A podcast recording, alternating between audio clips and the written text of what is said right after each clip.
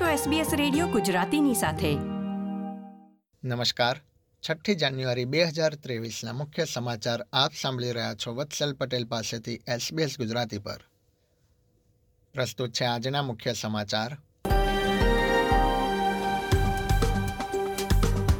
ઓસ્ટ્રેલિયામાં માઇગ્રેશનનું સ્તર કોવિડ મહામારી અગાઉના સ્તર સુધી પહોંચે તેવી શક્યતા. વેસ્ટર્ન ઓસ્ટ્રેલિયામાં રેકોર્ડ પૂર બાદ કિમ્બરલીમાં રાહત બચાવ કાર્ય યથાવત. અને ચીનથી આવતા મુસાફરો માટે કોવિડ નાઇન્ટીન ટેસ્ટની જરૂરિયાત, કામ ચલાવવું હોવાની આરોગ્ય મંત્રીને આશા.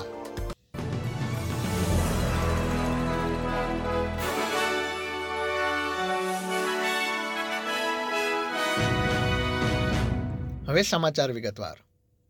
વેસ્ટર્ન ઓસ્ટ્રેલિયાના કિમ્બરલી વિસ્તારમાં રેકોર્ડ પૂર આવ્યા બાદ રાહત અને બચાવ કાર્ય શરૂ થઈ ગયું છે.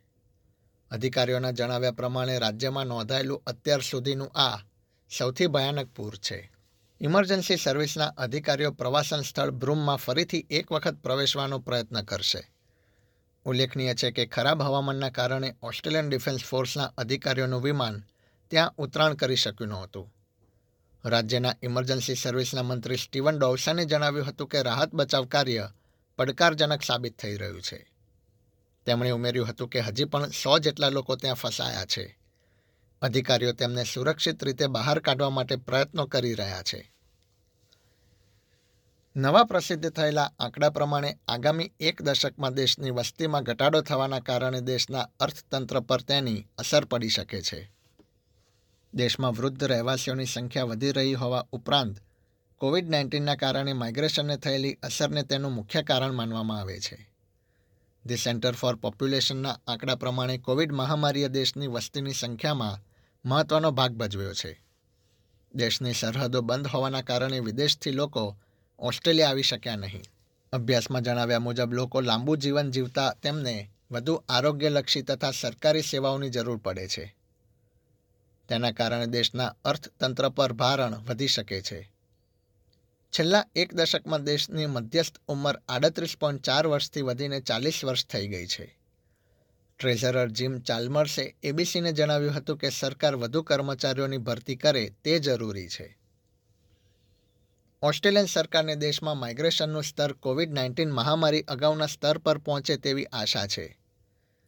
સેન્ટર ફોર પોપ્યુલેશનના આંકડા પ્રમાણે દેશમાં દર વર્ષે બે લાખ પાંત્રીસ હજાર લોકો સ્થળાંતર કરે તેવી શક્યતા છે.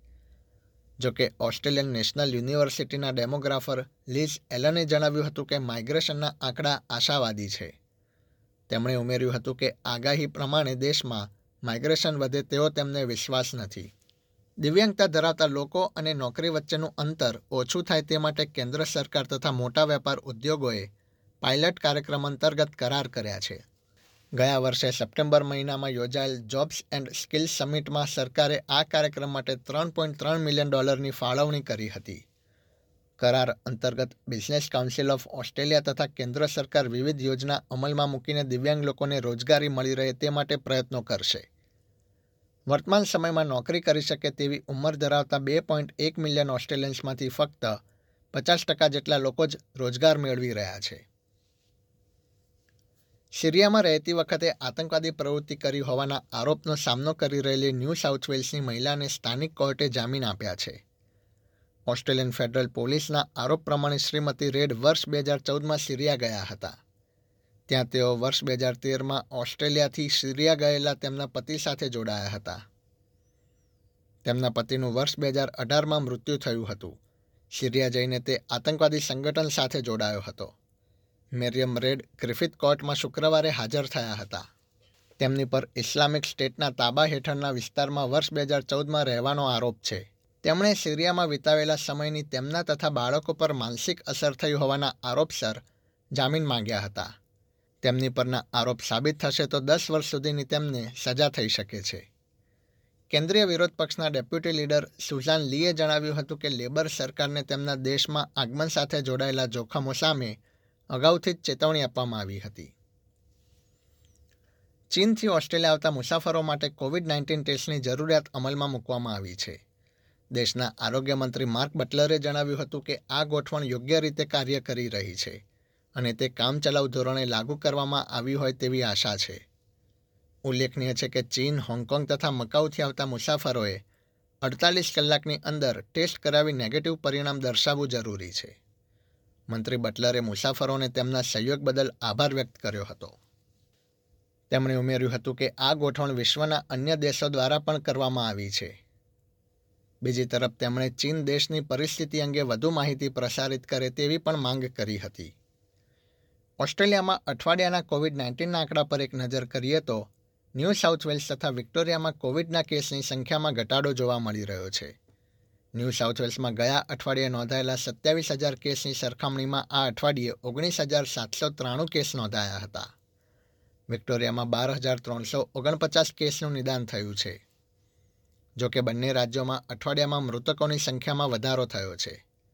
ન્યૂ સાઉથ વેલ્સમાં બત્રીસની સરખામણીએ સિત્યોતેર મૃત્યુ તથા વિક્ટોરિયામાં ઓગણસિત્તેરની સરખામણીએ એકસો આઠ દર્દીઓના મૃત્યુ થયા છે. એસબીએસ ગુજરાતી પર આ હતા શુક્રવાર છઠ્ઠી જાન્યુઆરી બે હજાર ત્રેવીસના બપોરે ચાર વાગ્યા સુધીના મુખ્ય સમાચાર. આ પ્રકારની વધુ માહિતી મેળવવા માંગો છો? અમને સાંભળી શકશો Apple podcast Google podcast Spotify કે જ્યાં પણ તમે તમારા પોડકાસ્ટ મેળવતા હોવ.